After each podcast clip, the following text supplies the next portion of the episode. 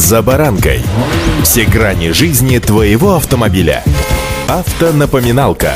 Комментарии экспертов. Советы по обслуживанию автомобилей в программе «За баранкой».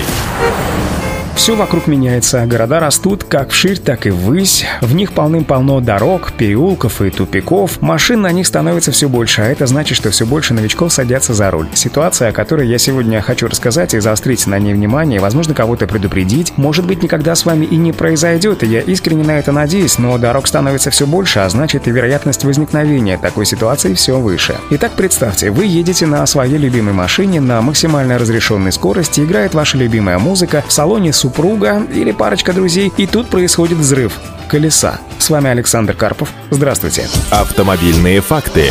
Да, дороги сегодня действительно строятся, нельзя это не заметить, но вот качество их бывает разным. Иногда на ровной с виду дороге можно поймать яму или вообще напороться на какой-то посторонний предмет, который валяется на дороге. Вот это, кстати, проще простого. Одно дело, когда вы движетесь с малой скоростью, пробиваете колесо и тут же останавливаетесь, но совсем другое дело, когда колесо разрывается при движении, да еще и на высокой скорости. Многие водители считают, что такая ситуация практически безвыходна, так как автомобиль сразу же теряет устойчивость. Его тянет в сторону и хорошо, если не выбрасывает с дороги или вовсе не опрокидывает. Но специалисты уверяют, что даже в такой опасной и, казалось бы, безвыходной ситуации, как может показаться на первый взгляд, можно восстановить контроль над автомобилем и впоследствии еще и остановить его. Для начала, чтобы снизить возможность разрыва колеса при движении, необходимо обратить внимание на состояние покрышек. Во-первых, нельзя ездить на автомобиле, колеса которого имеют шишки, надрезы или многочисленные латки. Используя такие покрышки, вы находитесь в зоне риска, так как имеющиеся дефекты могут проявиться совершенно неожиданно в тот момент, когда вы будете двигаться на достаточно высокой скорости. Во-вторых, помните о правилах пассивной безопасности. Все пассажиры должны быть пристегнуты ремнями безопасности, а маленькие дети должны перевозиться еще и в специальных детских креслах. Автомобильные факты. Многие водители уже привыкли управлять автомобилем, держась за рулевое колесо просто одной рукой. Ну, конечно, с одной стороны, такое положение очень удобно, но с другой стороны, крайне небезопасно.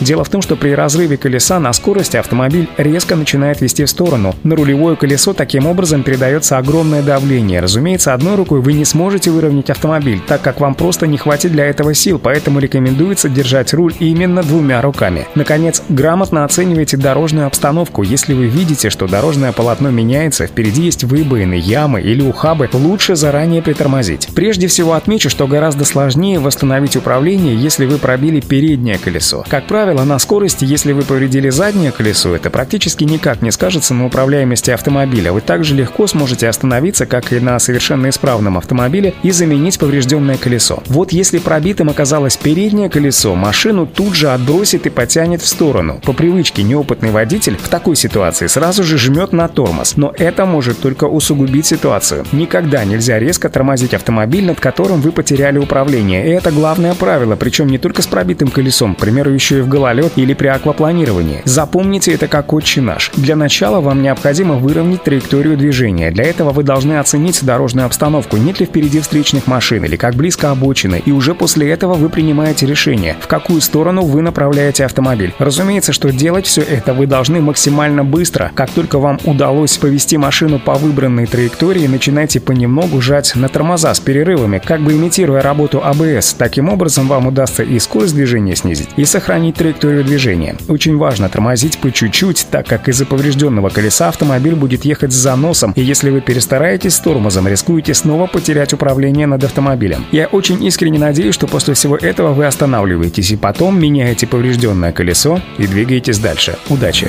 За баранкой.